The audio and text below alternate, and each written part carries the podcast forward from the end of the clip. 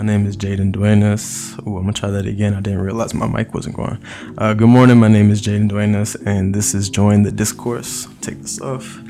Um, we are live right now, Thursday morning, December 17th. Just a little bit late this morning, but I just had to wrap up like this this like photo shoot, video shoot, modeling type stuff today. I still got the fit on actually. Um, but yeah, I'm, I'm, gonna keep this at try to keep it at 7:30 going forward. Um, before we get started, make sure you tune in this Saturday. I'm gonna have like a pre-recorded episode, um, an extended episode as well. I was gonna talk about the death penalty in this episode, like I said on Tuesday. Um, instead, I'm gonna respond to some some more anti-vaccine stuff again. Um, but Saturday, we're going to have an in depth discussion, pre recorded about the death penalty in the United States and like institutionalized racism, but also institutionalized genocide, which is what the death penalty has, has turned out to be throughout history. So follow, subscribe, all of that, notifications on. Please tune in on Saturday. But for now, uh, let's talk about this vaccine. So this video was posted uh, recently. I'm gonna play it in a second, but as I was watching it, I couldn't help but thinking like, this might be the dumbest thing I've ever heard, like ever, ever. And so I don't want to bring people down or like call people dumb like that, but what she what she's saying is the dumb stuff. And I just want to dispel all the misinformation from TikTok scientists. So let's take a look. Cuz it honestly don't take a genius to know that it took 6 years to come out with a flu vaccine, but they're coming out saying that COVID is worse than the flu, but it only took under a year for y'all to make a vaccine for COVID. But y'all can't find no cure to HIV and AIDS and cancer. And not only that, people who have got the vaccine tested on them has got this as a side effect and half of their face is paralyzed. And a lot of people hate when you bring up the Bible containing the vaccine. But they literally came out and said that the vaccine is biotech. Why would you have technology in a vaccine? And then one of the medicals used in the vaccine is called luciferase. And I'm not forcing you guys to believe me, but when it- so there's a, a lot going on there. Um, number one, uh, she compared it to the flu vaccine, which she said took six years. Um, the flu vaccine actually took much longer than six years. So I'll, I'll, give you that. The first recorded description of the flu vaccine is from 412 BC, before Christ. Um, and it was from Hippocrates, ancient Greece's like most famous doc, one of the first doctors, I guess, in the world in that sort of sense. Um, in the early 1900s, uh, you know, there was a Spanish flu. The first outbreak of the flu was actually in the 16th century, but the Spanish flu occurred in the early 1900s and caused a pandemic. And it wasn't until the 1930s, actually, so 30 years later, that the first vaccines were tested on British soldiers. And then it wasn't until the 1940s that the first official flu vaccine was tested and was successful. So, yeah, it took all that time to develop a flu vaccine hundreds of years ago. Now we have 21st century technology, and I don't think it's a stretch to say that it, we should be able to make vaccines much more quickly than, you know, hundreds and thousands of years as it took actually for the flu vaccine. Today, scientists actually continue to develop new, vaccine, new flu vaccines, and they do so twice a year um, because how it rapidly mutates. So they develop a flu vaccine every six months um, and that's like while the virus is mutating, which is not even a year like COVID has been. I don't think it's a stretch to say that a vaccine could be created within a year. This lady, she had it all the way twisted. Like, we developed flu vaccine so quickly, actually, not slowly, because of our familiarity with the flu and, and the ways that we've learned to track it and be prepared for its mutations. The difference between the flu and COVID isn't that it's like so much worse, as she said, is that COVID is an entirely, or not COVID, but coronavirus is an entirely different kind of virus. It's not just a different strain of the flu, it's literally a different type of virus than the flu. The flu is influenza virus, and coronavirus is a coronavirus. Um, and it's like, not only that it's a different type of virus, but also that it's an airborne virus, meaning it's contagious through the air um, and also that it's been shown to be like incredibly fatal in the sense of like viral infections. Um, the flu is fatal too, of course, kills tens of thousands of people a year. Um, and it's not that COVID is like worse or more lethal than the flu, but rather that it's harder to get it under control and prevent the, this massive amount of deaths because of these differences and our inexperience working with coronaviruses. um, which is why we should wear masks and take the vaccine that they've successfully created. Like this is a, a scientific accomplishment. All right. Number two, she compared it to, you know, why can't we create a cure for HIV or AIDS or cancer so quickly? Oh, for one, HIV and AIDS are the same thing. So HIV is the virus that leads to AIDS, which is the disease. That's how viruses work. Uh, you know that if you actually studied all this since COVID started, but you clearly haven't, um, because the coronavirus is the virus that leads to COVID 19, which is the disease. Again, that's how viruses work comparing COVID to HIV is just not accurate at all because HIV is again a different type of virus. It's a retrovirus. Um, and I'm not going to get into all the biological details of how a retrovirus works, but basically it uses a reverse uh, transcription process. So instead of DNA to RNA and all that, it goes RNA to DNA retroviruses contain RNA essentially. And because of that reverse process, it has a very high rate of mutation, which is why there's never been a cure for HIV and AIDS because the cures and vaccines literally can't keep up with how fast that virus mutates. Comparing it to cancer, like I'm not even going to entertain that argument. I feel like that's pretty self-explanatory. Um, if it's not, just do a Google search and ask like why cancer is so hard to cure. I feel like that shouldn't need explaining. Cancer is not even a virus. So we're just going to leave that one there. Uh, number three, when she said that people who had the vaccine tested on them had this was the word she used uh, as a side effect. Just for people listening who, who can't see the video, she said that it was cerebral pro- cerebral palsy. Sorry, cerebral palsy. Um, so suggesting that people had developed cerebral palsy from the vaccine, and that's simply not true at all. There's no evidence for that whatsoever. Um, what she might have meant was Bell's palsy, which is a very different condition, but which was actually found as a si- uh, possible side effect of the COVID vaccine. So that is true that Bell's palsy was seen uh, in the vaccine trials, but I'm just gonna give some more context to Bell's palsy so you you really understand what's going on here. Okay. Bell's palsy is an extremely common condition that causes temporary paralysis in the face. So, severe or permanent Bell's palsy is extremely rare and, for the most part, just completely unseen. It sounds scary. It probably is. I'm not going to sit here and say that I, I would want my face paralyzed. That sounds terrible. Um, but out of 40,000 trials, four people developed Bell's palsy over a period of three months. I'm not saying that to take those four people lightly because that's the same argument people have had against um, against COVID deaths. They said it's only such and such percentage of the population, but like, would you want to die if you were that part of that population? Would you want you know to be part of these four people with Bell's palsy? Um, did you know? 25 to 35 people out of 100,000 get Bell's palsy every single year. All right.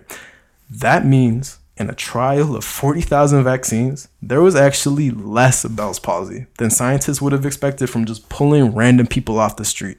And so to me, that's not a valid argument that, that Bell's palsy is like a possible side effect and you're not going to take it because of this and that. You could get Bell's palsy anyway just from living. It happens. That's people have it, and for the most part, people don't even notice that other people have it because it's so the effects are so minimal for the most part, usually in most cases. All right, next one was number four. She said they came out and said it was biotech. Literally, all vaccines are biotech. That's what biotechnology is. So, the first flu vaccine that I was just talking about from 1930s was an example of biotechnology. The word technology doesn't mean that they're trying to put a microchip in you or some other like computer parts or something like that. They're not trying to make you into a cyborg. If you're worried about them tracking your location or your health data, maybe start with your phone or your Apple Watch that takes your heart rate, or maybe your legal documentations that have all of your information on them that they likely have a lot of access to.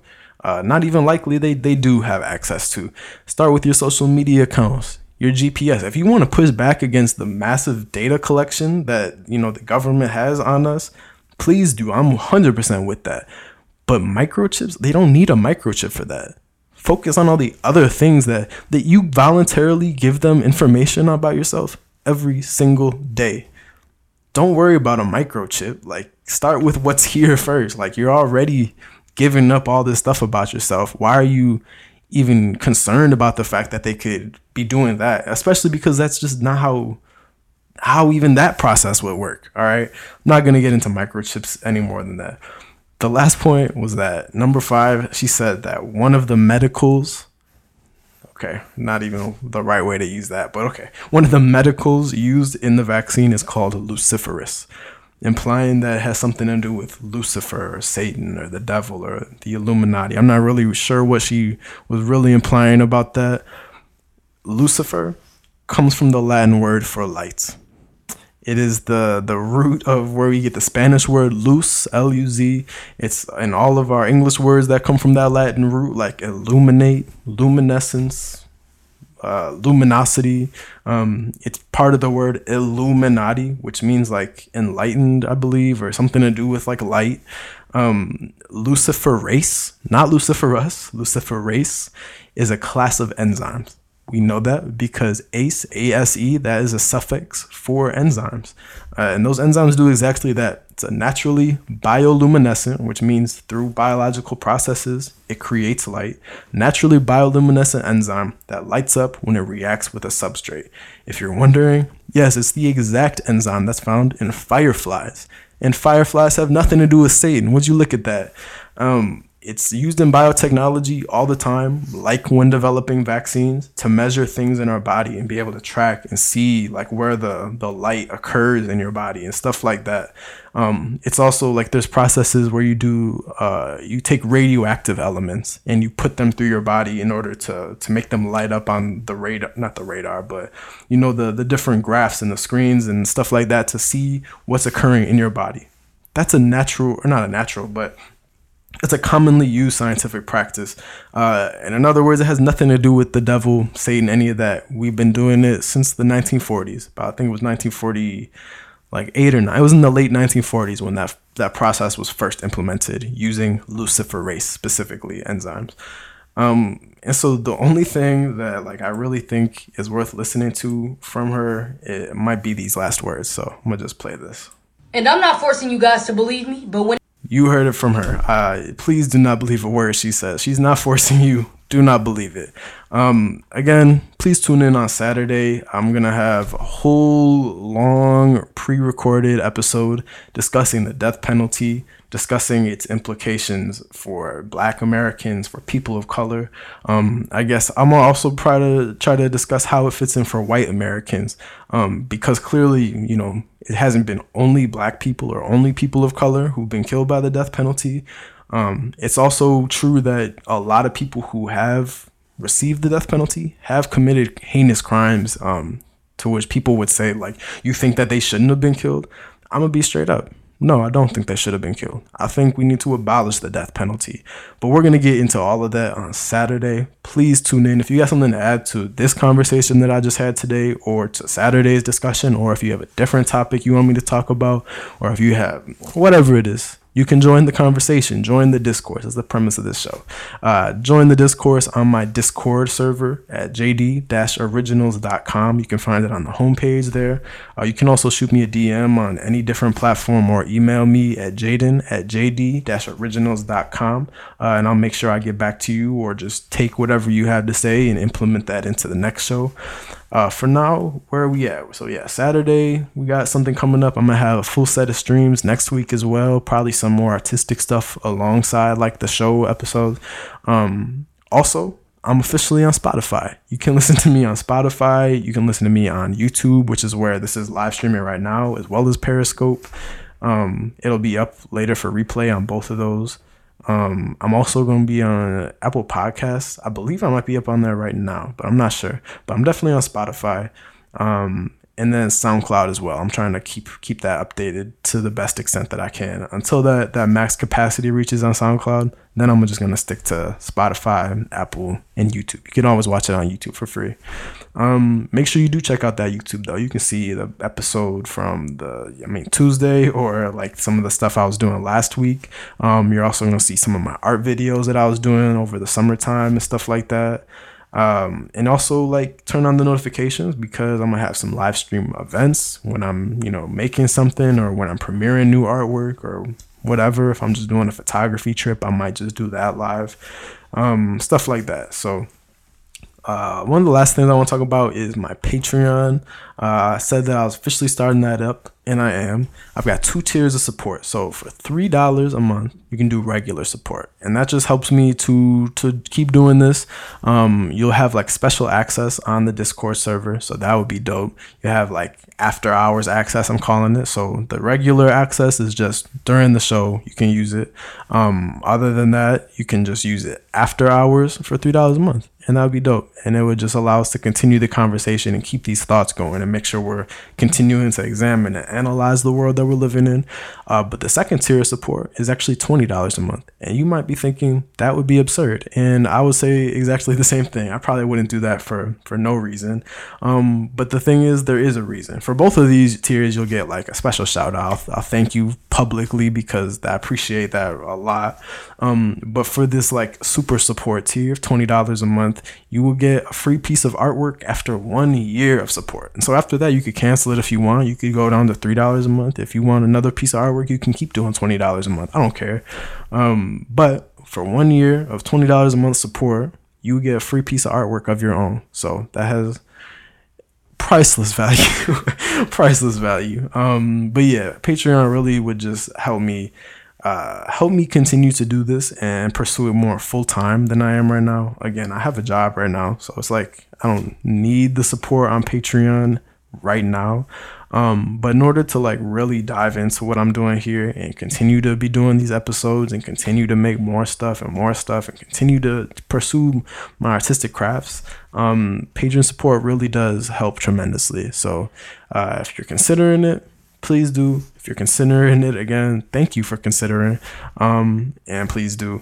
Uh, last thing actually is just make sure you watch Life with Matcha. That's my podcast that I do with my girlfriend Destiny uh, and my dog Matcha, our dog Matcha. Uh, we do that on YouTube. Uh, that's also on Spotify again, Apple Podcasts, all of that. Make sure you follow us on social media. Life W Matcha. Um, that's M A T C H A, regular spelling of matcha. Uh, and we would really appreciate if you check that out. We just did a new episode earlier this week. It was posted on Tuesday, and we'll have another one coming up next Tuesday, as well as like a special Christmas episode. So that'll be cool. Uh, but other than that, please again tune in on Saturday, and I will see you then. Peace out.